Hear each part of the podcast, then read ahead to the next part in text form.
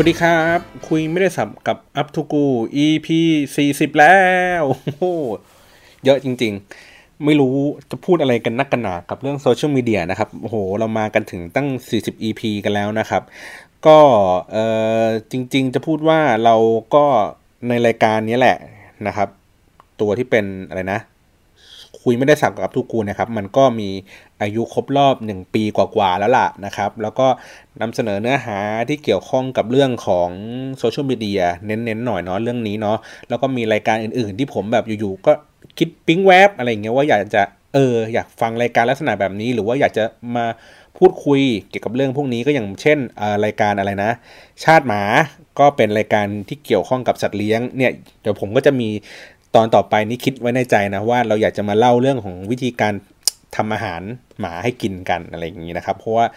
พอดีเหมือนแบบหมาที่บ้านเขาก็เบื่อเบื่ออาหารเม็ดแล้วอะไรอย่างนี้ก็เลยแบบเอ้ยลองเซิร์ชดูแล้วก็เลยเจอเทคนิค แล้วก็เอ้ยมันได้ผลเว้ยแล้วเดี๋ยวค่อยมาแชร์ให้ฟังอีกทีละกัน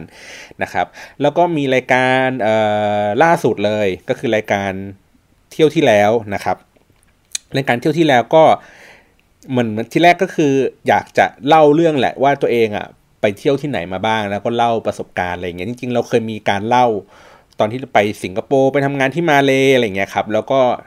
ฟังฟีดแบ็ของผู้ฟังแล้วเขาก็รู้สึกว่าเฮ้ยเขาชอบเนาะเรื่องเวลาเราเล่าตอนที่เราไปมาเลไปเจอนั่นเจอนี่อะไรเงี้ยครับก็เลยคิดว่าเอ๊ะงั้นเราแตกลายออกมานิดนึงมาทำเป็นรายการเที่ยวที่แล้วแล้วกันนะฮะก็ไม่ได้เป็นเฉพาะเวลาเมื่อผมไปเที่ยวอย่างเดียวนะ แต่ทีเนี้ยเวลาเราเห็นเพื่อนใน Facebook หรือว่าตามที่ต่างๆในทวิตเตอร์ต่าง ๆ ที่เวลาเขาไปเที่ยวที่นั่นที่นี่อย่างเงี้ยแล้วเรารู้สึกว่า เฮ้ยเราอยากจะรู้ว่าว่าเขาไปเที่ยวไหนกันมาบรรยากาศเป็นยังไงบ้างวะเล่าให้ฟังหน่อยซิอะไรแบบนี้นะครับ ก็ก็เลยเป็นชื่อรายการนี่แหละเที่ยวที่แล้วเราก็จะพยายามแบบไปติดต่อหา ผู้คนที่เขาไปเที่ยวนั่นนู่นนี่มาแล้วเขาถ่ายรูปมาสวยๆเราก็เฮ้ยมาเล่าให้ฟังหน่อยว่าเป็นยังไงอะไรอย่างนี้ แต่ว่ามันก็จะมีข้อ concern นิดนึงคนก็จะบอกว่าเอ๊เวลาพูดถึงรายการเที่ยวแล้วมันไม่มีรูปภาพให้เห็นอะไรเงี้ยมันจะคนจะจินตนาการภาพออกไหมนะครับผมก็เออเดี๋ยวค่อยเอารูปมาเสริมที่หลังแล้วกันแหละ แต่ว่า มันก็อารมณ์เหมือนเวลาเราคุยกับเพื่อนอะเนาะแล้วเพื่อนเล่าให้ฟังว่าเฮ้ยไปที่นั่นไปที่นี่มาว่าเฮ้ยแม่งสวยแม่งหนาวเฮ้ยเดินทางยากลาบากอะไรเงี้ยผมว่ามันเป็นเสน่ห์ของเรื่องเล่าแบบนี้แหละว่าเฮ้ยเราจินตนาการภาพแบบมันอาจจะไม่ตรงกับเรื่องที่เขาไปเจอมา แต่ว่า มันมีความยั่วยวนจนทำให้เราแบบรู้สึกว่าจะต้องไปตามรอยเขาอะไรแบบนี้เนาะก็เลยเออรายการนี้ก็เลยน่าสนุกดีนะครับ มีอะไรนะชาติหมา มีเที่ยวที่แล้ว แล้วก็มีรายการเก่าๆก็คือพวกทะลุอะไรนะ หูซ้าย ฟังเข้าหูซ้ายทะลุหูขวาชื่ออะไรวะ จัดเองแล้วก็ลืมชื่อรายการเองเข้าหูซ้ายทะลุหูขวา เออ ก็เป็นรายการที่เกี่ยวข้องกับการรีวิวเพลงทั้งอัลบั้มเลยนะครับ ตอนนี้ก็กำลังจะมี EP ใหม่นะครับ ตอนนี้กำลังพยายามหาอยู่แต่ว่ามันเป็นน่าจะเป็นอัลบั้มเก่าๆอะไรอย่างเงี้ยแหละผมไม่ค่อยได้ตามอัลบั้มใหม่ๆ แล้วเพราะว่าศิลปินเดี๋ยวนี้เขาออกเป็นซิงเกิลนะครับแล้วก็อะไรนะการรวมเป็นอัลบั้มอย่างเงี้ยมันมันน้อยลง ผมก็ไม่ค่อยได้ติดตาม เพลงใหม่ ๆ อะไรอย่างงี้เท่าไหร่ด้วยแหละ เดี๋ยวก็คงมีผลงานต่อๆกันไปนะครับ แล้วก็รายการ Here I News นะครับ ก็จะเป็นการเหมือนเป็นโปรเจกต์ทดลองแหละในการเอาเรื่องอะไรที่แบบมันไม่น่าจะเป็นข่าวมาเล่าให้ฟังสไตล์แบบเหมือนอ่านข่าวอะไรอย่างนี้ เพียงแต่ว่าไม่ค่อยมีเวลาได้มาจัดรายการอันนั้นเท่าไหร่นะครับ เพราะว่า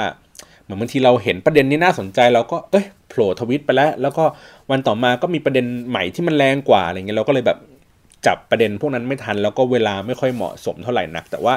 คิดว่าปีหน้าเนี่ยโปรเจกต์นี้น่าจะแบบลองทำดูเรื่อยๆนะครับ สนุกดีนะครับ ก็อันนี้ผมก็เลยมารีแคปว่าไอ้ทุกสิ่งทุกอย่างที่อยู่ใน g ูเล็กซี่พอดแคสต์เนี่ยครับมีอะไรบ้างที่ผมลองเป็นโปรเจกต์ทำนู่นทำนี่อะไรอย่างนี้ไปนะครับ แล้วก็เเมื่อสักประมาณเมื่อวานนี้เองแหละนะครับ ผมก็ได้ไปปรากฏตัวอยู่ เป็นเสียงเป็นปรากฏตัวเป็นเสียงนะครับ อยู่ในรายการ YouTube นะครับรายการอันโด่งดังที่สุดในพอดแคสต์ย่านนี้นะครับ ออกตัวเลยว่าผมนี่แทบไม่ค่อยได้ฟัง YouTube เลยเพราะว่าเนื่องเนื่องจากว่าเนื้อหารายการมันยาว มันยาวเป็น 2 ชั่วโมงกว่าอย่างเงี้ยแล้วเวลาเราฟังรายการอย่างเงี้ยครับเราอยากจะฟังแบบรวดเดียวจบอะเพราะว่าถ้าเกิดเราฟังแล้วมันครึ่งๆกลางๆค้างเงี้ยมันจะรู้สึกแบบไม่ต่อเนื่องอะ่ะเหมือนอารมณ์เราฟัง เขาเรียกไงนะ รายการวิทยุอย่างเงี้ยครับ เหมือนผมชอบฟัง Sport Relax หรือผมชอบฟังพวกนินทากีฬาโลกนะครับ ในช่องพวก FM 99 แล้วพอเวลามันถูกขั้นถูกเบรกอะถึงแม้ว่ามันเป็นโฆษณาหรืออะไรเงี้ยเราก็รู้สึกอารมณ์มันจะค้างอะนะเพราะฉะนั้นเนี่ยเราก็ต้องหาช่วงเวลาที่มันเหมาะสมในการฟังรายการรวดเดียวจบนะครับ เพราะเนี่ยผมก็เลยกลายเป็นแฟนรายการที่มันแบบประมาณสักชั่วโมงหนึ่งนะฮะแล้วก็มีการมีดินามิกในการเล่าเรื่องมีการพูดคุยแบบ สนุกสนานโต้ตอบกันอะไรเงี้ยผมก็จะเป็นแฟนรายการเตะปากนะครับ แฟนรายการสเปเฮละเอ้ยไม่สเปเฮละสเปเฮแล้ววะนะครับ แล้วก็จดหมายจากทางบ้านอะไรแบบนี้นะครับ แต่ว่า YouTube มันค่อนข้างนานหน่อย แล้วก็พอเวลานานๆปุ๊บสิ่งที่ผมจะทำในระหว่างช่วงเวลานานๆอย่างนั้นก็คือการขับรถทางไกล แล้วขับรถทางไกลเนี่ยมันก็ไม่ค่อยเหมาะกับการฟังเรื่องผี เพราะผมชอบขับรถกลางคืนอะไรเงี้ยมันก็ บิวบิวเออ ก็เลยเลยก็เลยไม่ค่อยมีโอกาสได้ฟังเท่าไหร่นะครับ แต่ก็พอที่จะรู้จักมันแหละ เพราะว่าบางครั้งก็คือมันมีเรื่องของเพื่อนอย่างเงี้ยไปเล่าอยู่ใน YouTube แล้วเขาก็พูดถึงผมก็เลยตามไปฟังว่าเฮ้ยนี่คือเรื่องที่ผมเคยได้ยินจากเพื่อนคนนี้หรือเปล่าหรือว่าเป็นเหตุการณ์หรือว่าบางครั้งมีใครเมนชั่นพูดถึงผมอย่างเช่นพี่แอนเนี่ยเคยพูดถึงผมอยู่ในรายการผมก็อะโอเค ตามไปฟังในตอนนั้น ว่าเขาพูดว่าอย่างไงอะไรอย่างงี้ครับ ก็เลยฟังแบบแวบๆ เมื่อวานก็เลยแบบเฮ้ยได้ไปดูการจัดรายการของเขาอะไรอย่างนี้ครับว่าเอ้เขาจัดยังไงเขาใช้อุปกรณ์อะไรยังไงเขามีวิธีการจัดช่วงจัดเบรกอะไรอย่างนี้ยังไง เพราะว่าจะบอกว่าในตัวของกูลซี่พอดแคสต์ทั้งหมดเนี่ยมันผมแม่งจัดเองคนเดียวหมดเลยนั่งคุยอยู่ที่บ้านนะครับ เอาไมค์ ต่อกับคอมตั้ง แล้วก็เปิดโปรแกรมอะไรเงี้ยแล้วก็เล่านู่นเล่านี่อะไรอย่างงี้ไป แต่ว่าพอในเป็นบรรยากาศที่มันมีผู้จัดเยอะๆนะครับสี่ห้าคนมันมีแบ่งเป็นช่วง เปิด jingle ไอ้เราก็นึกว่าแบบเฮ้ย pro pro แบบมากๆ คือเหมือนทำเป็น track แยกต่างหากมี jingle แล้วก็มีมิกเซอร์ดึงเสียงอะไรเงี้ยไม่ใช่เลยมันก็เปิดแบบง่ายๆเลยครับ เปิดซาวแบบจากมือถืออย่างเงี้ยครับ แล้วก็อยากให้มันดังใช่ไหมก็เอาเข้าใกล้ไมค์ อยากให้แม่งเบาก็ถอย fade หลังออกมาแค่นั้นเอง เราก็เลยแบบ เออเฮ้ยกลายเป็นว่าเอ้ยไอ้สิ่งที่เราเคยนึกจินตนาการเอาไว้ว่า เอ้ยเขาน่าจะทำงานกันแบบโอ้โหแบบโปรมาก ๆเลยอะไรอย่างเงี้ยอ้าวมันมันง่ายกว่าที่เราคิดเนาะอะไรอย่างเงี้ยนะครับ ก็เลยเออเป็นประสบการณ์ที่ดีแล้วก็ได้เจอเจอเหมือนผู้จัดหลาย ๆ คนอะไรเงี้ยครับ ซึ่งผมดูแล้วว่า เอ้ยเขาเหมือนแบบเข้าล็อกอะ่ะหมายถึงว่ารู้ว่าจังหวะนี้ควรจะเล่นควรจะเล่ายังไงมีวิธีการ เล่าเรื่องยังไงนะครับ ส่งรับส่งมุกอะไรยังไง ผมก็รู้สึกว่า เออ มันก็เป็นประสบการณ์ที่ดีสำหรับสำหรับการที่เราได้ได้ไปดูเขาทำงานกันบ้าง เพราะว่าไอ้เราทำงานคนเดียวอย่างเงี้ยเราก็มันคัดมันเทคอะไรเงี้ยได้เอง แต่ว่าพออยู่มันเป็นเหมือนความสดหน้างานเงี้ยครับเขาก็จะมีตั้งกล้องอีกตัวหนึ่งซึ่งใช้ตัวที่เป็นวูฟอะครับแล้วก็ไลฟ์ในบรรยากาศของการเล่าเรื่องอะไรแบบนี้ ผมก็เลยรู้สึกว่า เอ้ยมันก็ มีความสนุกกันคนละแบบนะครับโอเค ก็เลยเก็บข้อมูลอะไรเงี้ยเก็บประสบการณ์อะไรเงี้ยครับก็มาแล้วก็เราก็มานั่งคิดต่อว่าเอ๊ในในในรอบปีหน้า ถ้าเราจะทำรายการให้มันดีขึ้น เหล่านี้เราจะทำยังไงกันบ้างนะครับ ก็ก็เลยเหมือนที่ผมโพสต์ไปในในในเพจแหละว่าเอ้ยเดี๋ยวคงปีหน้าเราคงแบบ ลองดูเนาะลองจัดรายการอะไรที่มันหลากหลาย หรือว่าพยายามหาคนหาแขกรับเชิญมามาช่วยกันนะครับ เพื่อให้ เพื่อให้รายการมีสีสันมากขึ้น แล้วก็คนฟังเองก็มีความสนุกมากขึ้นมากกว่าผมเล่าเรื่องคนเดียวตลอดเวลานะครับ นั่นแหละประมาณนี้อันนี้คือรีแคปคร่าวๆนะครับในช่วงเวลาที่หายไปด้วยนะครับ แล้วก็ช่วงเวลาที่นั่นแหละไปเก็บข้อมูลความรู้อะไรอย่างนี้มานะครับ ทีนี้อัปเดตอีกนิดนึงก็คือว่าที่ช่วงที่ผมหายไปนั่นแหละนะครับ ไปทำอะไรมาบ้างนะครับ ก็ อย่างที่บอกว่าที่เล่าเล่าให้ฟังในในในพอดแคสต์หรือว่าในตัวที่เป็นโพสต์ในเพจ Facebook นะครับว่าเออจริงๆผมก็กะว่าผมจะมานั่งเก็บข้อมูลทำสักตอนหนึ่งที่พูดถึงเรื่องของการขายงานในขายงานแบบพวกโปรเจกต์ต่างๆ ในโซเชียลมีเดียอย่างเงี้ยครับว่ามันมีวิธีการความยากง่ายยังไง ลูกค้าการจะรับมือกับลูกค้าต่างๆเนี่ยทำอย่างไรบ้าง แล้วก็ลูกค้าสมัยนี้เขาต้องการอะไรเขาอยากจะรู้เรื่องอะไรนะครับ ก็เนื่องจากว่าเฮ้ยเราไปขายงานอยู่หลาย ๆ ครั้งอะไรอย่างนี้เราเราเข้าไปพูดคุยกับลูกค้าที่หลากหลาย เพราะฉะนั้นเนี่ยมันก็จะมีเทคนิคมีวิธีการหรือว่ากลวิธีในการรับมือกับลูกค้าต่างๆ กัน อันนี้ที่แรกว่าอยากจะมาแชร์ด้วยเนาะเรื่องหนึ่งแล้วก็อีกเรื่องหนึ่งก็คือการพูดถึงเรื่องของดิจิทัลเอเจนซี่แบบทั้งก้อนนะครับว่าเออมันมันมัน คำว่าดิจิทัลเอเจนซี่มันมันครอบคลุมอะไรบ้าง มันทำงานอะไรกันบ้าง แล้วก็แต่ละภาคส่วนทำงานกันยังไง มีการดูแลอะไรยังไง แล้วก็การรวมตัวกันของผู้คนเพื่อจะไปขายงานสักชิ้นหนึ่งอะไรเงี้ยมันอาจจะเป็นเนื้อหาที่เกี่ยวข้องกันนิดหน่อยนะครับ ก็พยายามเก็บข้อมูลเรื่องนี้อยู่นะครับ ก็ในฐานะที่ เออเราก็ทำงานในบริษัทดิจิทัลเอเจนซี่มานะครับ แล้วก็ทำงานในหลาย ๆ ส่วน เราก็เคยเป็นทั้งคนที่ทำพวก listening เก็บข้อมูลอะไรต่าง ๆ นะครับ แล้วก็ทำในฝั่งที่เป็น production ทำเป็นแบบกราฟิก อะไรอย่างนี้ก็ว่ากันไปเนาะแล้วก็ทำทั้งถึงกลยุทธ์ซื้อ ad อะไรแบบนี้นะครับ ก็เลยคิดว่าเออน่าจะเป็นประโยชน์เนาะเวลาใครที่แบบเหมือนเด็กสมัยนี้อยากจะแบบคิดว่าเฮ้ยอยากจะไปฝึกงาน นะครับในบริษัทดิจิทัลเอเจนซี่หรือว่าคิดว่าอยากจะทำงานย้ายสายงานอะไรอย่างนี้ต่างๆนะครับ ก็มันน่าจะเป็นข้อมูลเป็นประโยชน์ดีเหมือนกัน ทีนี้ในระหว่างเก็บข้อมูลนะครับ ผมก็เลยมีโอกาสได้ไปขายงานในที่หนึ่งทีนี้ในการขายงานเนี่ยมันเอ่อมันก็เป็นมันเป็นความแปลกใหม่ก็คือว่าเอ้ยปกติเราขายงานในนามของของบริษัทของอะไรอย่างนี้ที่เราทำอะไรอย่างนี้ครับแต่ว่าเออเราก็ไปขายงาน ด้วยความเต็มที่อะแล้วเราก็ไม่คิดว่าแบบว่าเฮ้ยมันจะได้ เพราะว่าถ้าเกิดมันได้เนี่ยมันก็คงแบบเออ มันก็คงแบบแปลกประหลาดมากเพราะว่าเราเราไปในฐานะมวยรองอะไรอย่างงี้ครับพอไปถึงปุ๊บแล้วมันได้เฮ้ยมันก็เลยรู้สึกว่าเอาละทุกอย่างมันต้องแบบ เริ่มต้นทำกันใหม่แล้วจากไอ้สิ่งที่เราไม่คิดว่ามันจะได้ ไม่คิดว่ามันจะได้ผลอะไรเงี้ยครับกลายเป็นสิ่งที่มันได้สำเร็จขึ้นมานะครับเพราะฉะนั้นเนี่ยทุกสิ่งทุกอย่างเราก็ต้องแบบ จัดร่างจัดประกอบอะไรทุกสิ่งทุกอย่างใหม่หมดเลย เพราะนั้นก็เลยเป็นช่วงเวลาที่กำลังแบบเตรียมตัวนะครับ ก็ก็เรื่องราวดีๆ เหล่านี้มันก็คงจะเป็นประสบการณ์ แล้วก็คงค่อยมาเล่ากันใน EP ต่อๆไปแล้วกันนะครับ แต่ว่าผมยังไม่ลืมประเด็นนี้นะประเด็นนี้น่าสนุกดีนะครับ แล้วก็แล้วก็เนี่ยในระหว่างนี้เองครับก็จะมีแบบโปรเจกต์ยิบๆย่อยๆอะไรอย่างนี้มานะครับ ก็ทุกคนมีความเขาเรียกไงนะ เหมือนเหมือน ประมาณว่าเขาก็คงหาใครสักคนหนึ่งที่เป็นที่ปรึกษา เป็นคนที่สามารถที่จะช่วยเหลือได้ เพราะว่าสถานการณ์ปัจจุบันเนี้ยครับก็คือว่าเอ่อด้วยอะไรหลาย ๆ อย่างผมก็ไม่ไม่ทราบเหมือนกันนะ แต่ว่าทุกคนพูดว่าเฮ้ยทำออนไลน์กันเถอะออนไลน์มันดีกว่า ลดต้นทุนในการทำที่เป็นออฟไลน์ได้เยอะนะครับ แล้วก็มันผมมีความรู้สึกว่าธุรกิจเขามองธุรกิจแบบ เล็กๆย่อยๆนะ ภาพใหญ่ก็จะเป็นอีกแบบหนึ่งนะครับ ธุรกิจแบบเล็กๆย่อยเขาก็จะมองว่าเฮ้ยออนไลน์เนี่ยมันทำให้โอกาสในการที่ทำให้เขาอะได้เป็นที่รู้จักหรือว่า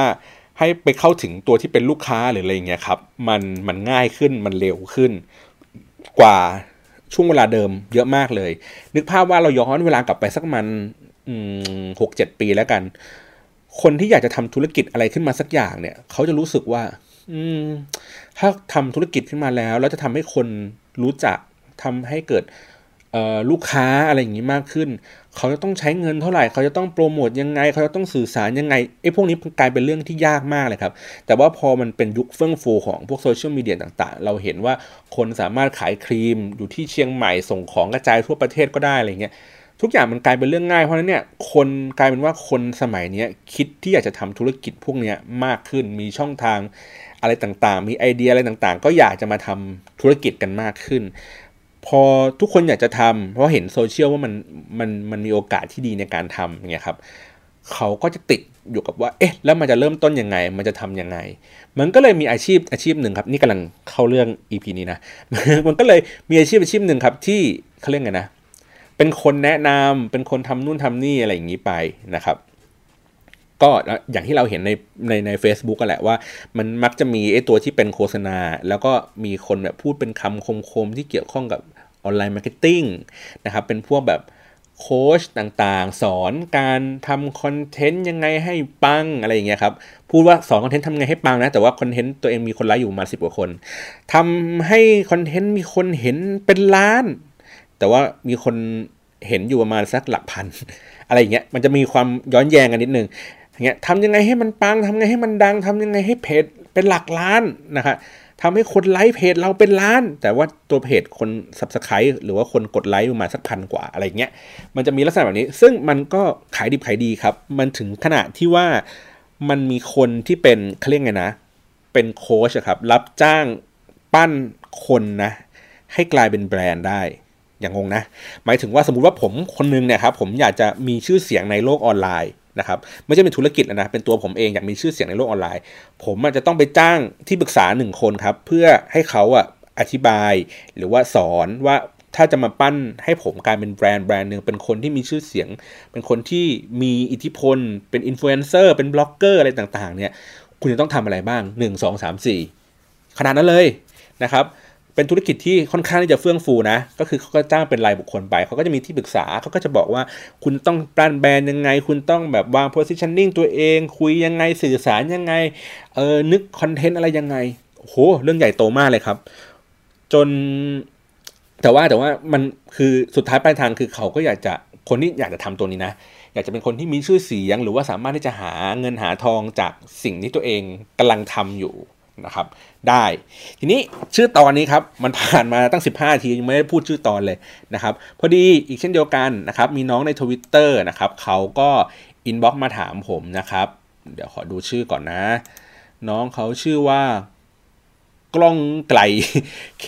R O N G K R A I นะครับใน Twitter ทีเนี้ยเขาก็เหมือนเห็นเห็นทวิตผมแล้วเขาก็เลยอินบ็อกเข้ามาถามนะครับว่าทีเนี้ยเขาอยากจะแบบ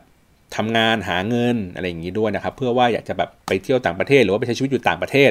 นะครับ ทีเนี้ยเขาก็อยากจะเขียนบทความขาย เพราะว่าเขาเป็นคนที่น่าจะเป็นคนที่เขียนบทความเป็นในระดับหนึ่งนะครับ แล้วก็อยากจะใช้เวลาว่างให้มันเป็นประโยชน์ สามารถสร้างงงสร้างงานอะไรอย่างนี้ได้นะครับ ก็เลยแบบเออเห็นผมพูดในเรื่องนี้ แล้วก็เลยอยากอยากปรึกษาว่าจะต้องทำยังไงอะไรอย่างนี้ผมก็เลยแบบอะก็เป็นเรื่องที่ดี แล้วก็จะได้แชร์ให้น้องเขาฟังด้วยนะครับ ว่าทำยังไง วันนี้ก็เลยมีชื่อตอนว่า บล็อกเกอร์นะครับ นี่จริงจังแล้วทีนี้อันดับแรกเลยครับ เราต้องมาดูก่อนว่าไอ้บล็อกเกอร์เนี่ยมันมันคืออะไร มันคือใคร แตกต่างอะไรกับพวก online influencer อะไรอย่างนี้ต่างๆ หรือเปล่านะครับ คือถ้าในยุคสมัยก่อนเลยนะ สมัยก่อนก่อนหน้าที่จะมีคำว่าบล็อกนี้เกิดขึ้นเลยละกันนะครับ มันก็จะมีกลุ่มคนกลุ่มหนึ่งครับเขาจะเรียกว่าเหมือนพวก diarist อ่าเราอาจจะ คุ้นบางคนอาจจะคุ้นบ้างบางคนอาจจะไม่คุ้นนะครับ diarist เนี่ยเมื่อก่อนคือมันมันมันมันมาก่อนที่จะกลายเป็นบล็อกเกอร์นะครับในวงการอันนี้นี่ผมพูดในบริบทของของเมืองไทยแล้วกันนะ ผมไม่พูดทั้งโลกแล้วกันไดอาริสมันคือเปลี่ยนการเปลี่ยนพฤติกรรมครับจากการที่เราเขียนไดอารี่ลงในสมุดหนังสือเนี่ยครับบันทึกประจำวันนะครับเขาก็มีบริการที่ให้คนสามารถที่จะจดบันทึกเรื่องราวต่างๆ ที่เราอยากจะเล่านะครับ ลงในอินเทอร์เน็ต นะครับในในเว็บไซต์อะไรของเขานะครับเป็นผู้ให้บริการ เมื่อก่อนจะเป็นที่เฟื่องฟูมากในในในบ้านเรานะครับมีผู้ให้บริการ 3-4 เจ้าเลยเป็นเจ้าดัง ๆ เจ้าใหญ่ๆ อย่างเช่นพวก Story ไทยไทย Dialis แล้วก็พวกไดฮับอะไรประมาณนี้ครับผมจำไม่ค่อยได้แล้วประมาณเป็น 10 ปีแล้วล่ะนะครับก็เฟื่องฟูกันมากเลย เพราะว่าในสมัยก่อนเนี่ยการจะทำเว็บไซต์ขึ้นมาสักอันหนึ่งแค่แบบเขียนเรื่องเล่าอะไรเงี้ยครับมันไม่มีนะ สมัยนี้มันมีเป็นพวกอะไรนะบล็อก blogger.com ที่เป็นผู้ให้บริการของ Google อะไรอย่างนี้ หรือว่าเป็นพวกสายที่เป็นเขาเรียกว่าอะไรนะOokbee อะไรเงี้ยครับที่ที่เขาสามารถที่เราสามารถจะเขียน story หลอกเขียนเรื่องราวต่างๆ แล้วก็เก็บเอาไว้ลงไปในแอป สามารถหางงหาเงินอะไรเงี้ยมันมีแพลตฟอร์มอะไรเงี้ยเยอะแยะเต็มไปหมดเลยครับ แต่ว่าเมื่อก่อนเนี่ยมันไม่มีมันไม่ค่อยมีนะครับแล้วก็คนไทยก็นิยมใช้ บริการของผู้ให้บริการด้านเนี่ยแหละการเขียนไดอารี่ต่างๆ บางที่เขาก็จุดเด่นของเขานะ บางที่ก็คือสามารถที่จะตกแต่งไดอารี่ของเราเองได้ เราเอา JavaScript มาใส่เอาอะไรเมาส์เมาส์คลิกเนี่ยไม่ได้เป็นรูปเมาส์เป็นรูปดอกไม้อะไรอย่างงี้ก็ได้ใส่วิดีโอได้ใส่เพลงประกอบได้นะครับ ใส่เป็น motion อะไรต่างๆรกรุงรังได้หมดเลยนะครับ หรือว่าบางที่เขาก็จะเน้นเป็นแบบ มินิมอลนะครับมีแค่ header footer ใส่ได้แค่นั้นนะครับแล้วก็จัดหน้าว่าจัดชิดซ้ายจัดชิดขวาอะไรแบบนี้ไปทำให้ง่ายที่สุดเหมือน Microsoft Word ประมาณนั้นเลยนะครับทีนี้ไอ้พวก diary diarist อะไรต่างๆเนี่ยครับบางคนเขาก็เขียนเรื่องราวส่วนตัวของเขาเอง เช่นวันนี้ไปเจอเจออะไรมารู้สึกอะไรยังไงกับใคร ก็เขียนเขียนไปนะครับ บางคนก็เขียนเป็นคล้ายๆเป็นเป็นบทความ นะครับหรือว่าเป็นเรื่องสั้นก็คือว่าหยิบเนื้อหาที่เราไปประสบพบเจอมา แล้วก็แต่งประดิษฐ์ถ้อยคำอะไรนิดหน่อยนะครับ ให้กลายเป็นเรื่องเล่าเรื่องราวอะไรต่างๆ ที่มันดูกลมกล่อมขึ้นนะครับ ก็จะกลายเป็นว่าคนก็จะติดตามคนเหล่านี้ เพราะว่าชอบในสำนวนการเขียนของเขาวิธีการเล่าเรื่องของเขาอะไรอย่างนี้ครับ หรือว่าบางคนก็สร้างตัวตนขึ้นมา แบบจำลองก็คือว่าไม่ได้พูดถึงเรื่องของตัวเอง แต่สร้างแซงว่าตัวเองเป็นคนนั้นคนนี้นะครับ ถ้าในยุคสมัยนั้นที่ดัง ๆ เลยนะ แต่ว่าโหต้องเป็นคนระดับแบบ 30 up อายุนะ ขึ้นไปอะน่าจะเป็นคนที่ชื่ออะไรนะ Bertram ครับ นี่คนนี้ในตำนานเลยครับ ปัจจุบันนี้เขายังหลอกหลอนตามที่ต่างๆอยู่นะครับ นี่ก็คือว่าเนี่ยคนนี้ก็คือว่าเขาก็สร้างตัวตนขึ้นมาว่าเขาเป็นจบจากตรงนั้นเป็นลูกคนนี้ มี character อย่างนั้นอย่างนี้ชอบไลฟ์สไตล์แบบนั้นแบบนี้นะครับสร้างเป็นตัวตนขึ้นมา แล้วก็แสร้งว่าตัวเองเป็นคนแบบนั้นจริง ๆ แล้วก็เล่าเรื่องราวในในลักษณะแบบนั้นไปนะครับ ก็ได้รับความนิยมกันไปนะฮะมันก็จะมีหลายหลายหลายหลายรูปแบบ แต่ว่ายังไม่ถึงกับจุดที่เป็นคนที่เป็นบล็อกเกอร์นะแล้วก็จับนั่นรีวิวนั่นนู่นนี่อะไรเงี้ยเพราะว่าผู้ใช้งานอินเทอร์เน็ตยังไม่เยอะมาก ยังไม่ได้เป็นสังคมใหญ่เหมือนปัจจุบันนี้นะครับ พอเสร็จปุ๊บ อันนี้คือ part แรกนะก่อนที่จะมาเป็นบล็อกเกอร์พอช่วงที่มันเป็นบล็อกเกอร์ก็คือว่ามันก็คือการอัปเกรดจากพวกไดอาริสต่างๆ พวกนี้ครับมาเริ่มเขียนในเนื้อหาที่ตัวเองสนใจมากขึ้น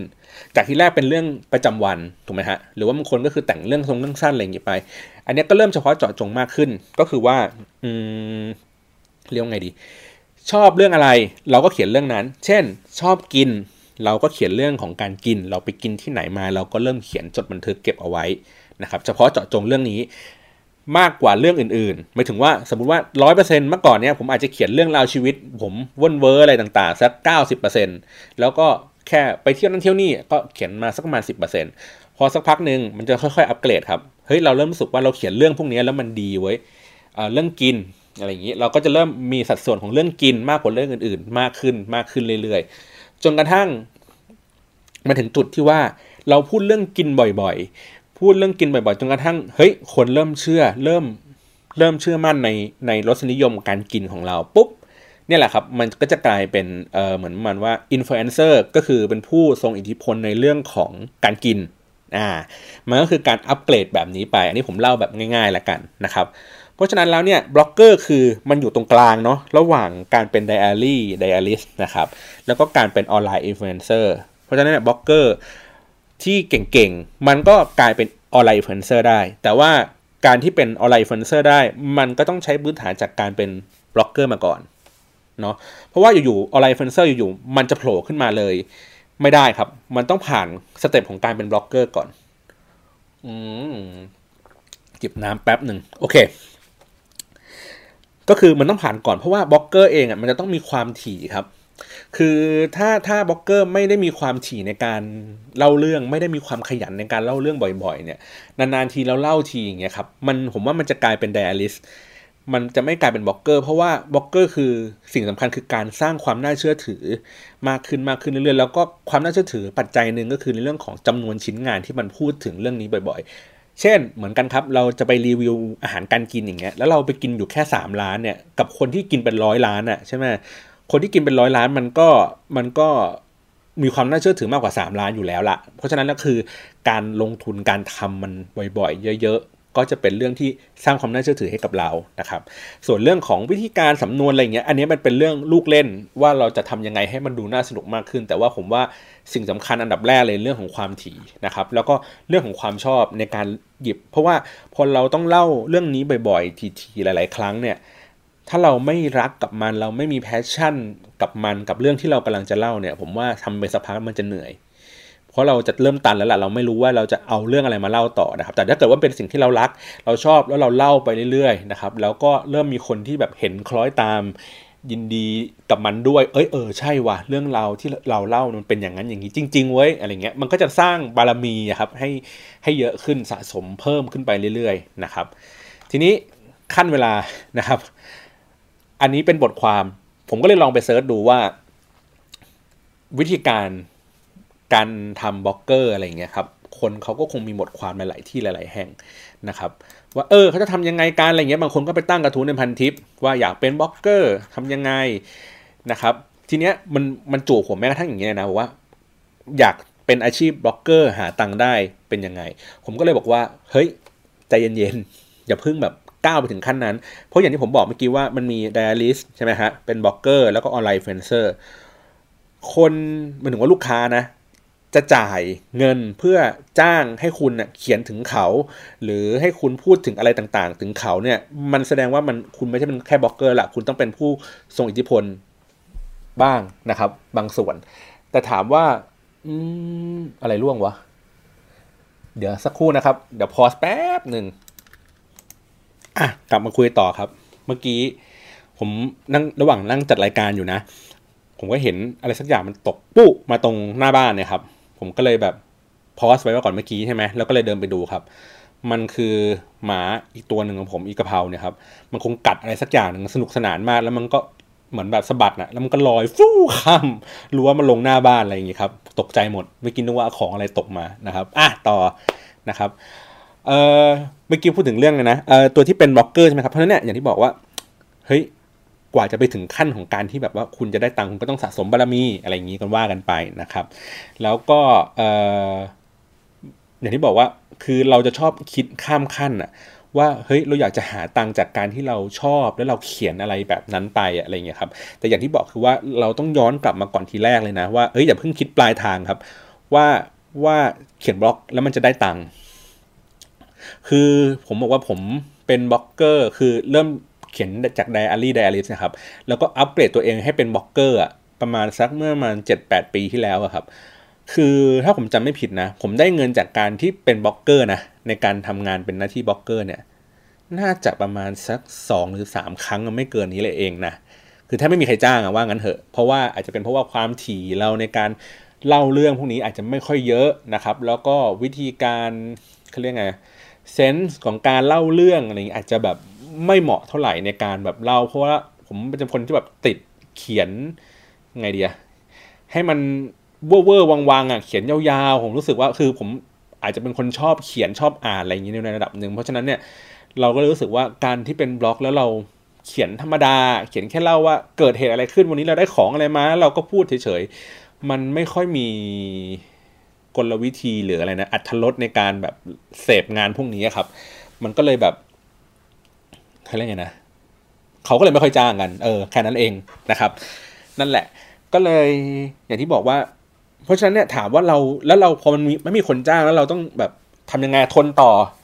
เขียนมันต่อไปหรือเปล่าก็ไม่ใช่ แต่อย่างที่บอกว่า ฮ้ยอันดับแรกเราต้องไม่คิดก่อนเลยครับว่ามันจะเป็นอาชีพที่จะได้ตังค์ทำให้เราร่ำรวย ถึงขนาดที่เป็นแสนเป็นล้านได้ เพราะว่าคนที่ปัจจุบันนี้ที่เขาเป็นบล็อกเกอร์ หรือเขาเป็นออนไลน์เฟนเซอร์ที่มีเงินค่าจ้างในการโพสต์ต่อครั้งหลักหมื่นหลักแสนฮะเขาก็ต้องผ่านในช่วงเวลาที่ต้องทำงานหนัก ถูกไหมฮะหมายถึงว่าสร้างความน่าเชื่อถือให้กับตัวเอง ผ่านการรีวิว กินไปอีกเป็นร้อยเป็นพันร้านนะครับจ่ายเงินเองก็หลายครั้งอะไรเงี้ยต่างๆ นานานะครับเพื่อให้มันถึงจุดๆนั้นได้ เพราะฉะนั้นเนี่ยมันเป็นอาชีพที่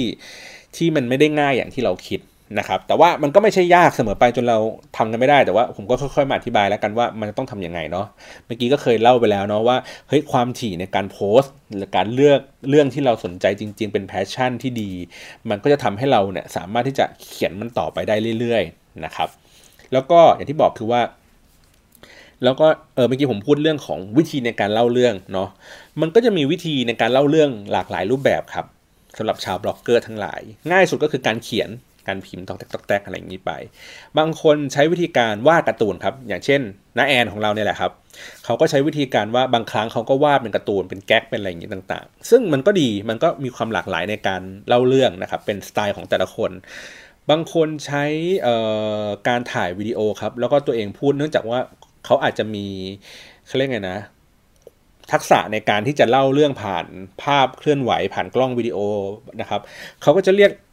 คนพวกนี้ว่า V block นะครับ ก็คือว่าเป็นวิดีโอบล็อกเกอร์นั่นเองนะฮะ คือแทนที่เขาจะมานั่งพิมพ์ หรือว่าถ่ายรูปลงนะครับ เขาก็ใช้วิธีการตั้งกล้องวิดีโอครับ อันนี้ผมเคยเห็นที่สิงคโปร์นะ ก็คือว่าเขาอะไปกินร้านไปกินร้านข้าวมันไก่ครับที่ดังในในในในสิงคโปร์ แล้วเขาก็ตั้งกล้องวิดีโอ คือเขาคุยคนเดียวเลยนะ ตั้งกล้องวิดีโอไว้ข้างหน้าเขา แล้วข้างหน้าก็จะเป็นจานข้าวจานข้าวมันไก่ครับ แล้วเขาก็กดอัดวิดีโอแล้วเขาก็พูดกับกล้อง แค่นี้นะ ไม่มีไม่มีทีมงานเลยครับ เขาก็พูดประมาณว่า วันนี้เรามาถึงหน้าร้าน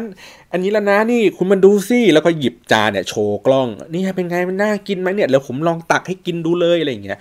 นี่ก็คือเป็นบล็อกเกอร์สายหนึ่งนะ แต่ว่าเขาไม่ได้ใช้วิธีการในการพิมพ์การเขียนครับ แต่ว่าเขาใช้การเล่าเรื่องผ่านทางกล้องวิดีโออะไรต่างๆ เหล่านี้นะครับ ก็ทำไอ้พวกนี้ไปก็มีเหมือนกันนะครับ หรือแม้กระทั่งเอ่อแต่ผมยังไม่เคยเห็นนะ วันนึงอาจจะมีก็ได้ครับ คน จดบันทึกการเล่าเรื่องผ่านเสียงนะครับ เออเขาเรียกว่าอะไรดี น่าจะเป็น S บล็อกเนาะ sound บล็อกอะไรเงี้ย อันนั้นก็เป็น video blog อะไรอย่างนี้ไปนะครับ ก็ขึ้นอยู่กับวิธีการของเราว่าเราอยากจะเล่าเรื่องอะไรยังไง ด้วยวิธีการแบบไหน เราก็ค่อยไปดูว่าความเหมาะสมเราเรามีทักษะในการเขียนการพิมพ์ ถ้อยคำดีอะไรเงี้ยพิมพ์ถูกต้องนะครับแล้วก็สามารถสรุปประเด็นใจความสำคัญได้ก็โอเค ก็เลือกวิธีการพิมพ์ หรือว่าเราเป็นคนที่ถ่ายรูปตกแต่งรูปสวยนะครับหามุมกล้องดีๆ เรามีอุปกรณ์ต่างๆเรามีทักษะในการถ่ายรูป เราก็อาจจะใช้ภาพประกอบด้วย หรือถ้าเกิดบางคนวาดการ์ตูนเก่งหรือว่าทำกราฟิกอะไรต่างๆ ได้ก็ใช้พวกนั้นมาช่วย หรือแม้กระทั่งว่าเฮ้ยถ้าเราเป็นคนไม่อายกล้อง เราก็ลองใช้วิดีโอดูนะครับก็ใช้เทคนิคในการทำที่หลากหลายดูเนาะว่าว่าจะเป็นยังไงนะครับเสร็จปุ๊บโอเคแล้วเมื่อเราเลือกเรื่องแล้วใช่ไหมว่าเราจะเล่าเรื่องอะไรที่เราชอบนะครับ เลือกวิธีการได้แล้วละว่าเฮ้ยเราจะใช้วิธีการแบบไหนในการเล่านะครับ ทีเนี้ยขั้นต่อมาก็คือเราต้องค่อยๆที่จะเรียงลำดับเรื่องครับ แป๊บหนึ่งนะ คือจะบอกว่าตั้งแต่พวกมันกัดกันหลาย ๆ ทีเนี่ยผมเริ่มระแวงครับ เวลานั่งนั่งดูปฏิกิริยาของหมาที่บ้านเนี่ย จะแบบมึงอยากเขามาอยู่ด้วยกันนะมึงเห่ามึงขู่นี่มึงขู่ใครวะมึงขู่กันเองหรือเปล่าแล้วมึงขู่แมวขู่คนข้างบ้านอะไรอย่างงี้ครับเมื่อกี้มันได้ยินเสียงขู่ขู่ก็เลยแบบ พอสไว้ก่อนแล้วก็เลยออกไปดูนะครับ ปรากฏไม่ได้ขู่กันเองครับ ไปขู่ข้างบ้านกันอะแต่เราจบไหมเนี่ยต่อนะครับ ก็คือบอกว่าเมื่อเมื่อเราเลือกวิธีการได้แล้วเนี่ย ทีเนี้ยขั้นที่ยากครับ คือการที่เเรื่องราวที่เราจะเล่าเนี่ย มันอาจจะมีเยอะครับ ผมใช้คำว่าข้อภาวะข้อมูลล้น หมายถึงว่าสมมตินะครับ เราเราได้ไปงาน หรือว่าเราได้ไปกินร้านอาหารอะไรสักขึ้นมาสักอย่างหนึ่งแล้วเรารู้สึกว่า มันมีเรื่องมากมายที่เราจะต้องเล่าอะครับ มันเป็นเรื่องที่ไม่ดีนะในการที่เราจับทุกอย่างยัดลงมาใส่ในในในบล็อกครับ เพราะว่ามันจะเป็นข้อมูลเยอะล้นจนกระทั่งว่าเราไม่สามารถที่จะคือคนอ่านเองอาจจะไม่รู้ว่าอะไรคือประเด็นสำคัญที่เราต้องการจะสื่อ เพราะเรารู้สึกว่าทุกสิ่งทุกอย่างมันเป็นเรื่องที่สวยงามไปหมดเลย อย่างเช่นสมมตินะครับว่าเราได้ไปร้านอาหาร เก๋ๆที่เขาใหญ่อย่างนี้นะกันนะครับแล้วเราก็ไปกินแล้วก็เฮ้ยได้เจอเมนูที่เราประทับใจอยู่มันสัก2อสเมนูนะครับแต่ว่ามันเป็นทริปถูกไหมเราเป็นทริปแบบสมมติ 3 วัน 2 คืนอย่างเงี้ยครับเราอาจจะไปหลาย ๆ ที่เราได้ไปที่พักต่างๆ เราได้ขับรถไปได้มีบรรยากาศมีเรื่องราวอะไรอย่างนี้ต่าง ๆ มากมายทีนี้เวลาเราจะเล่าเนี่ยบางคนอย่างเช่นผมเองเนี่ยแหละ ผมอาจจะเล่าเป็นแบบทริป 3 วัน 2 คืนเลยไปยังไง หรือว่าเราไปเล่าในประเด็นที่แบบว่าปลีกย่อยเยอะแล้วก็ เพราะเนื่องจากว่าเราให้น้ำหนักกับเรื่องพวกนี้ไม่ถูกอะ่ะ คือเราไม่ได้โฟกัสว่าเราต้องการที่จะเล่าเรื่องอะไร แต่เหมือนเรากลายเป็นไดอาริสก็คือเขียนเล่าเรื่องราวทั้งหมดว่าเกิดอะไรขึ้น แต่ว่ามันไม่ถูกเขาเรียกไงขมวดหรือว่าเลือกเฉพาะเรื่องที่มันน่าสนใจ เพราะว่าคนที่เป็นบล็อกเกอร์จริง ๆ อย่างที่ผมบอกคือว่าเขาควรที่จะต้องเลือกเรื่องที่มันน่าจะมีประเด็นสำคัญนะครับ ต้องการที่จะสื่อสารในเรื่องพวกนั้นพวกนี้ไป เพราะฉะนั้นเนี่ยเทคนิคหนึ่งก็คือว่าเราก็พยายามที่จะ ลองดราฟมันก่อนนะครับ ผมใช้วิธีการว่าผมลองเขียนก่อนนะ พิมพ์พิมพ์เรื่องทั้งหมดนะครับยาวๆที่ผมอยากจะเล่าเนี่ยไว้ก่อนหนึ่งหน้าแต่ยังไม่ได้ยังไม่ได้โพสต์นะพอเสร็จปุ๊บผมก็ใช้เวลามาสักทำอะไรอย่างอื่นไปก่อน เป็นชั่วโมงเลยก็ได้ แล้วกลับมานั่งอ่านอีกทีหนึ่งว่าเฮ้ยไอ้เรื่องที่เราเขียนเมื่อกี้ดีไม่ดี ไม่ดีว่ะ มันยาวไป ไม่ดีว่ะ มันสั้นไป ไม่ดีว่ะ มัน ทะเลถลายเกินไป มันนอกเรื่องเกินไป ไม่ดีว่ะ เราต้องขยี้เรื่องนี้ให้ให้ให้เยอะขึ้นไหม หรือว่าเราต้องถางเรื่องนี้ให้ออกมา อะไรแบบนี้นะครับ ก็มาดูหลาย ๆ รอบพินิจพิเคราะห์ตัวเองหลาย ๆ รอบ หรือถ้าเกิดว่ามีเพื่อนช่วยกันดูได้ก็จะดีว่าเฮ้ยเขาอ่านรู้เรื่องไหมที่เราเขียนไปนะครับมันก็คือเหมือนเป็นการ draft มันก่อนที่จะไปโพสต์มันขึ้นนะครับมันก็จะช่วยทำให้เรารู้สึกว่าเฮ้ยเรามีมุมมองที่หลากหลายมากขึ้น แล้วก็ไม่ได้ถูกคิดจาก คนเขียนอย่างเดียวอันนี้คือใช้วิธีการเบื้องต้น แต่ว่าพอคนที่เขาเก่งไปสักพักหนึ่งเนี่ยเขาก็จะแบบลดเวลาการ draft ไอ้พวกนี้ลงน้อยลงนะครับ แต่จริงๆแล้วเรื่อง draft เป็นเรื่องสำคัญนะ บางครั้งคือผมอาจจะเขียนเป็นแค่ topic กว้างๆเอาไว้เฉยๆเพื่อเพื่อให้เรารู้ว่าดิเรกชันของเรื่องมันจะไปยังไง เช่น สมมติเราบอกว่าอย่างเมื่อกี้ไปทริปเขาใหญ่ไปเจอร้านอาหารใช่ไหมครับ แล้วก็อาจจะพูดว่าเราเดินทางไปยังไงไปถึงปุ๊บสเต็ปต่อมา ไปเจอร้านอาหาร แล้วว่าไปเจอเรื่องราวระหว่างทางเนี่ยครับเขียนเป็นเป็นพอดไอ้พวกนี้เอาไว้ก่อน แล้วก็เราค่อยมาดูว่าเรื่องระหว่างจุดที่ 1 กับจุดที่ 2 สมมติว่าระหว่างเราไปถึงร้านอาหาร แล้วเราก็เจอเรื่องราวในระหว่างทางเนี่ยเราควรจะเล่าสั้นหรือยาวแตกต่างกันหรือว่าเราควรที่จะตัดไอ้เรื่องนี้ยกไปอีกตอนหนึ่งก็ได้นะครับ นั่นแหละอันนี้เรื่องสำคัญ ต่อมาครับออนอกเหนือจากวิธีการดราฟมาเนาะเป็นเป็นเรื่องของการเช็คความถูกต้องของข้อมูลครับ ผมเคยมีผมเขียนบล็อกอันหนึ่งนะครับ ซึ่งเป็นที่โจทย์จันในในช่วงเวลานั้นเยอะมากนะครับ ก็คือว่าผมเขียนถ้าผมจะไม่ผิดนะ ผมเขียนว่าเออสิบสิบเหตุผลทำไมคุณถึงไม่ควรใช้มือถือเครื่องนี้ในเวลานั้นนะครับ คือนานแล้วละประมาณห้าหกปีแล้วครับ แล้วก็ผมก็ถูกคนที่เขาใช้มือถือรุ่นพวกนี้ด่าครับ ว่าผมเป็นสาวก Apple บ้างเพราะช่วงนั้น Android มันมันเพิ่งเกิดขึ้นเพิ่งบูมขึ้นอะไรอย่างเงี้ยผมก็ใช้แต่ Apple มาตลอดในช่วงเวลานั้นนะ แล้วก็พอขยับมาใช้ Android อย่างเงี้ย คนก็ด่าว่าคุณก็เสพติดแต่ไอ้ Apple อะไรอย่างเงี้ยไม่เปิดอะไรเงี้ย แล้วก็ไม่หาข้อมูลทั้งที่ผมเองอะหาข้อมูลในการเขียนประเด็นนี้มาอย่างถูกต้องนะครับ ก็คือว่าผมใช้วิธีการว่า ผมรู้สึกว่าเจอปัญหานี้ หรือว่าผมก็แค่เอา keyword ของมือถือรุ่นนั้นนะครับ แล้วก็เติมท้ายด้วยว่า problem อะไรอย่างนี้ต่างๆ แล้วก็ไป search ดูว่าคนที่เขาใช้งานที่ต่างประเทศกับมือถือรุ่นนี้เขามีปัญหาอะไรยังไงบ้างนะครับ แล้วเราก็ดูหลาย ๆ อันว่าเฮ้ยทุกคนอะพูดเป็นเสียงเดียวกันเนาะว่าปัญหานี้เกิดขึ้น แต่ว่าเมืองไทยมันยังไม่มีเนาะเพราะว่ามันเป็นมือถือเพิ่งเพิ่งเข้ามาใหม่นะครับเพราะฉะนั้นคนไทยก็ยังไม่ได้ใช้งานมันมากเท่าไหร่นะก็เลยไม่รู้ปัญหาเหล่านั้น ผมก็เลยหยิบปัญหาพวกนี้เอามาเขียนนะครับคนก็ ให้ตั้งคำถามเกี่ยวกับเรื่องของความถูกต้องว่าเอ้ยข้อมูลเนี้ยคุณถูกต้องแค่ไหน ผมก็บอกว่าข้อมูลนี้ผมถูกต้อง แล้วก็มันผ่านไปสักประมาณครึ่งปีครับ แล้วก็มีคนมาคอมเมนต์ทั้งใต้ว่า เฮ้ย เออ เขาเจอปัญหานี้จริง ๆ ว่ะ เมื่อเขาใช้งานไปสักพักหนึ่ง เหมือนที่เหมือนที่ผมเคยเขียนเมื่อสักประมาณ 6 เดือนที่แล้วนะครับ ก็แสดงว่าเอ้ยข้อมูลเรามีความถูกต้อง อย่างที่บอกว่านอกเหนือจากความถี่นะครับ ความฉีดในการเล่าเรื่อง วิธีการสไตล์ต่างๆ ในการเล่าเรื่องผมว่าความถูกต้องเนี่ยก็เป็นสิ่งหนึ่งที่ทำให้คนมันเชื่อถือขึ้นว่า เออ เรื่องราวที่เรากำลังเล่าอยู่นั้นตรงจริงเท็จแค่ไหนนะครับหรืออย่างเช่นร้านอาหารถ้าเรากินแล้วเรารู้สึกว่าอร่อย เราอาจจะ รสนิยมของเราอาจจะไม่เหมือนกับคนอื่น แต่ถ้าเกิดว่าเราเป็นลิ้นกลางๆถูกไหมว่าเอ้ยเป็นเรื่องเป็นลิ้นที่แบบทุกคนกินแล้วอร่อยเหมือนกัน มันก็อาจจะมีความน่าเชื่อถือมากขึ้น แต่ว่าถ้าเกิดเราเป็นคนติดหวานแล้วเรารู้สึกว่ากินหวานๆแล้วมันอร่อย มันบางครั้งก็อาจจะไม่ได้ถูกต้องอะไรเงี้ยแต่ว่าอันนั้นมันเป็นเรื่องของอะไรนะรสนิยมความชอบอะครับแต่ว่าพออะไรที่มันเป็น fact เรื่องของเนี่ยวิธีการใช้งานแล้วมันเกิดปัญหาอย่างนั้นอย่างนี้อะไรเงี้ยผมว่าอันนี้ก็เป็นความน่าเชื่อถืออีกแบบหนึ่งนะครับโอเค แล้วก็ ต่อมาก็คือว่าในเรื่องของการทำคอนเทนต์ครับ คืออย่างที่บอกว่าพอเรามี passion เรามีวิธีการนำเสนอเล่าเรื่อง ผมว่ามันคือการลงทุนอย่างหนึ่งแหละ ว่าว่าเราจะต้องหาเนื้อหาที่มันแบบแปลกแตกต่าง บางคนนะที่ผมเห็นที่เขาเป็นบล็อกเกอร์หรืออินฟลูเอนเซอร์ต่างๆ เขาอยากจะรีวิวของที่เป็นมือถือรุ่นใหม่ล่าสุด เขาก็ต้องใช้วิธีการเอาเงินตัวเองเนี่ยจ่ายเพื่อซื้อไอ้มือถืออันนั้นมา ตัวเองจะได้รีวิวก่อนคนอื่นเขาพอเสร็จปุ๊บพอซื้อเสร็จรีวิวเสร็จปุ๊บเขาก็เอามือถือเนี้ยขายนะครับผมเห็นอย่างนี้บ่อยนะหมายถึงว่าสมมติเราซื้อมือถือมาเป็น iPhone X ก็ได้ครับมันยังไม่เข้ามาเมืองไทยเขาก็ไปซื้อหาซื้อเครื่องหิ้วอะไรอย่างนี้ก่อนเพื่อมารีวิวก่อนคนอื่นเขาสมมติซื้อเครื่องฮิ้วมาห้าหมื่นแล้วก็เอาไอ้เครื่องนั้นอะขายกลับไปในตลาดอีกประมาณสี่หมื่นสี่หมื่นห้าก็แค่ก็แสดงว่าเขาใช้เงินประมาณสัก ห้าพันหกพันเพื่อสร้างคอนเทนต์นี้ขึ้นมาหนึ่งตัวนะครับ แต่ว่ามันมีมูลค่ามากกว่านั้น เพราะว่าคนอ่านเขาก็รู้สึกว่าเฮ้ยไอ้นี่มันอัปเดตไว้ไอ้นี่มันมันเร็วกว่า คนก็เวลาเซิร์ชก็จะเจอแต่ไอคนเนี้ยตลอดเวลานะครับ แล้วก็กลายเป็นว่าเป็นภาพจำว่าอ๋อทุกครั้งที่มือถือใหม่อะจะออกขึ้นมาเนี่ยไอคนนี้จะเป็นคนรีวิวคนแรกๆอ่ามูลค่าทางการตลาดเขาก็เพิ่มขึ้นนะครับ มันก็มากกว่าไอ้เงินที่เขาลงทุนไปเมื่อกี้ห้าพัน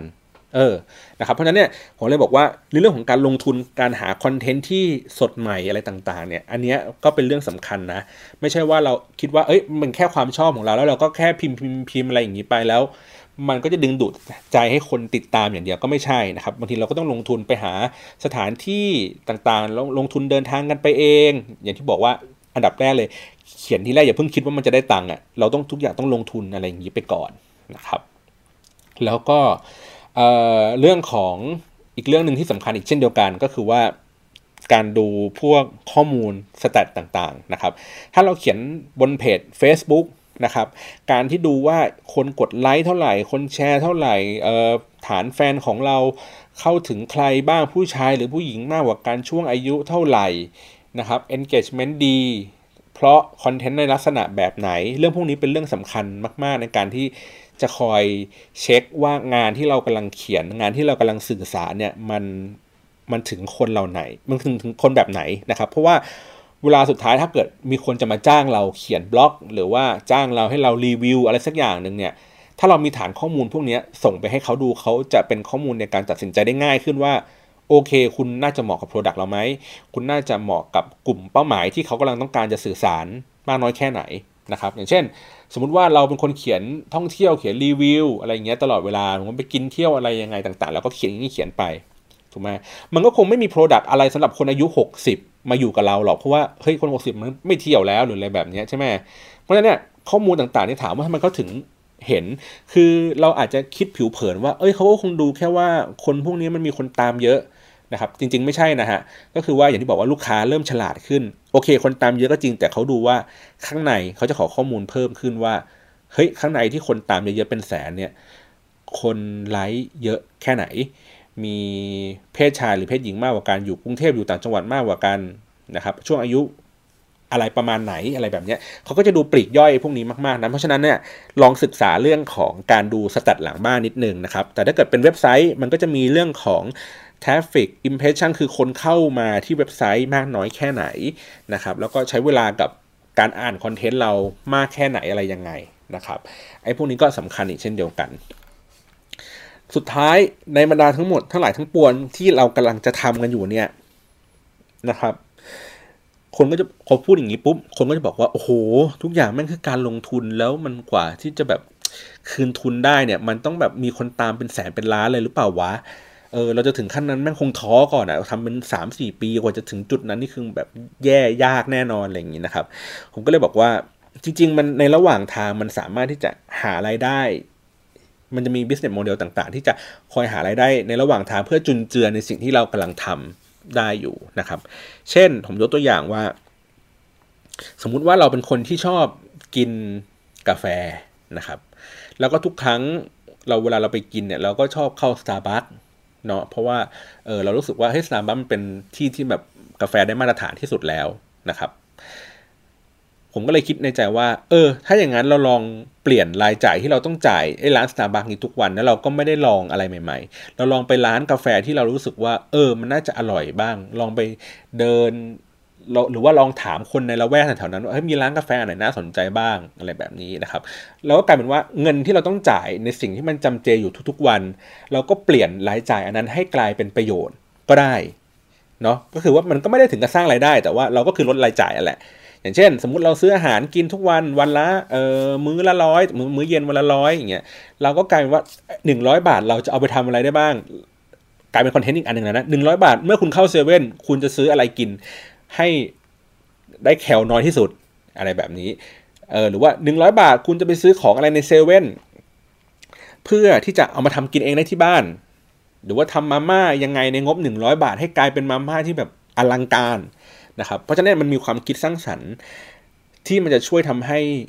ไอ้เรื่องของค่าใช้จ่ายเหล่านี้มันมันมันลดลงนะครับ หรือว่าอย่างที่บอกเมื่อกี้ว่าเฮ้ยเขาซื้อมือถือลงทุนมาห้าหมื่นถูกไหมครับ แล้วแล้วเขาก็ซื้อมาก่อนปุ๊บแล้วก็ขายต่อไปเลยอะสี่หมื่นห้าตัดราคาลดไปเลย เพราะเนี่ยกลายว่าต้นทุนของการสร้างคอนเทนต์ตัวนี้ขึ้นมาไม่ได้มีมูลค่าห้าหมื่นแล้วมีมูลค่าเพียงแค่ห้าพันเพราะว่าเขาก็เอาของนี้ใช้เสร็จปุ๊บเขาก็ขายทิ้งต่อ แล้วก็หมุนเวียนอย่างนี้กันไปนะครับหรือว่าบางครั้งก็เจ็ดเงินมานิดหน่อยเพื่อที่จะมาซื้อพวกแอด อะไรอย่างนี้ต่างๆ เพื่อให้คนมันเห็นเยอะขึ้น หรือว่าพยายามไปตามงานต่างๆ เปิดตัวก็คือว่าเราก็ต้องลงทุนตัวเราเองอะด้วยการที่ว่าเอ้ยถ้าเกิดเราไม่มีตังค์ไม่ได้อยากทำให้คนเป็นที่รู้จักเยอะๆ เราก็ถ้าเราไม่เพิ่มความถี่ในการทำเราก็ต้องแบบเสนอหน้าไปตามนั้นตุนนี่อะไรเงี้ยบ่อยมากขึ้นนะครับ ผมเคยเห็นคนนึงนะ ที่เขาเป็นบล็อกมืออาชีพเลยครับเพราะว่าผมเคยคุยกับเขาแวบๆว่า เมื่อก่อนเขาคงทำงานอะไรขึ้น สักอย่างเป็นเหมือนพนักงานออฟฟิศเงี้ยครับแล้วเขาก็รู้สึกว่าเบื่อ เขาไม่อยากจะนั่งอยู่ที่ออฟฟิศอีกต่อไปเขาอยากจะไปที่นั่นที่นี่อย่างเงี้ยสารพัดนะครับเพราะฉะนั้นเนี่ยงานเล็กงานน้อยอะไรต่างๆเนี่ยเขาก็ไปหมดทุกงานเลยครับรับรีวิวทุกสิ่งทุกอย่างเลยรถเครื่องใช้ไฟฟ้าอีเวนต์อะไรต่างๆ ไปหมดทุกงานเพราะผมไปทีไรผมก็จะไปเจอเขาหรือว่าบางครั้งผมจัดงาน ผมก็จะเชิญเขามาทั้งที่เขาอาจจะไม่ relate กับ product อะไรต่างๆ แต่ว่าเขาเป็นคน active ทำนู่นทำนี่นะครับ ผมว่าปัจจุบันนี้เขาน่าจะเป็นคนที่รับงานจ้างในการเขียนบล็อกเกอร์อย่างนี้ในระดับหนึ่งนะพอสมควรแล้วนะแต่ผมว่าผมไม่ได้ค่อยได้ตามข่าวเขาว่าเขาเป็นยังไงบ้างนะครับ แต่ว่าผมรู้สึกว่าเขามี passion ที่ดีในการเป็นบล็อกเกอร์ครับคืองานจ้างงานไม่จ้างอะไรทุกอย่างเขาก็ไปหมด แล้วก็ทุกครั้งที่ไปเขาก็ทำงานอย่างเต็มที่ก็คือว่ารูปก็ถ่าย กลับมาเขียนเนื้อหาก็เขียนอย่างยาวเลย ผมก็ตามอ่านเขานะ เออเขาดูมีพลังในการเล่าเรื่องพวกนี้ดู ก็อย่างที่บอกว่าบางทีคือนอกเหนือจาก passion แล้วเราก็ต้องแบบซื่อสัตย์กับสิ่งที่เราทำอยู่ครับเนาะว่าเฮ้ยถ้าของมันดีจริงเราบางทีเราก็ต้องพูดว่ามันดีอะไรที่มันไม่ดีเราก็ต้องพูดว่าเฮ้ยมันไม่ดี คือมีมาตรฐานในการทำงาน มีความเป็นมืออาชีพในการทำงานในระดับหนึ่ง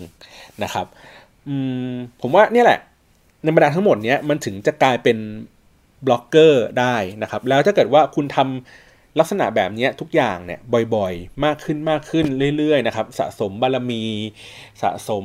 ความน่าเชื่อถือคุณภาพขึ้นเรื่อยๆ มันก็จะกลายเป็น online influencer ในอนาคต แล้วก็มันก็จะสร้างเงินสร้างทองให้ได้มากขึ้นกว่าเดิมนั่นแหละนะครับ โอเค ผมว่าในบรรดาทั้งหมดเนี่ยนะน่าจะ มีความเข้าใจมากขึ้นว่า ถ้าคุณอยากจะเป็นบล็อกเกอร์อะไรต่างๆเนี่ยคุณจะต้องทำยังไงนะครับ ก็ใน EP นี้ขอบคุณข้อมูลนะครับ จากใครเนี่ยอาจารย์สุภเดชครับ ตัวที่เป็น freeware.in.th นะครับเขาเขียนในเรื่องของตั้งแต่ปี 2013 แล้วล่ะนะครับ 10 เทคนิคการก้าวสู่อาชีพบล็อกเกอร์แบบหาตังได้นะครับ อันนี้คือเขียนไว้นานแล้ว แต่ว่าผมเอามาเล่า เล่าในสไตล์ของผมเองเนี่ยแหละ แล้วก็มันก็มีเนื้อหาที่เกี่ยวข้องกับที่เป็นหัวข้อที่แกเขียนเอาไว้นะครับ แล้วก็ผมมาเพิ่มเติมแล้วก็เนี่ยแหละ ถ้าใครอยากจะอ่านรายละเอียดพวกนี้ก็ลอง search แล้วก็ลองเข้าไปอ่านดูนะครับ โอเค ผมว่าน่าจะครบถ้วนในฝั่งที่เป็นบล็อกเกอร์ หรือถ้าเกิดว่าผมขาดตกบกพร่องอะไรก็ comment มาได้นะครับ วันนี้ก็ผมก็คาดหวังนะว่าน้องที่ inbox เข้ามาหาผมใน Twitter นะครับ ถ้าเกิดเขาได้ฟังแล้วก็ น่าจะเป็นข้อมูลที่เป็นประโยชน์ในการที่จะแบบทำให้เขาคิดได้ว่าอ๋อโอเค ถ้าอยากจะเป็นบล็อกเกอร์คุณต้องไปหาเรื่องหาอะไรอย่างนี้ก่อน แล้วก็มันต้องวิ่งทางกันอีกไกลนะครับ ก็ขอให้โชคดีครับ แล้วก็ขอให้ทำให้สำเร็จครับ เพราะว่าผมก็อยากเห็นบล็อกเกอร์ที่มี performance ดีๆนะครับมีความซื่อสัตย์ในการเล่าเรื่อง แล้วก็มีสไตล์ในการเล่าเรื่องที่แตกต่างนะครับ เพราะว่าคนเหล่านี้แหละมันจะทำให้ทำให้อะไรเงี้ยนะวงการมันมีสีสันนะแล้วก็ มันก็จะมีคนที่พร้อมอยากจะสนับสนุนเขาตลอดเวลานะครับ ขอบคุณสำหรับการรับฟังมากเลยนะครับ วันนี้ยาวหน่อย ขอบคุณมากครับ สวัสดีครับ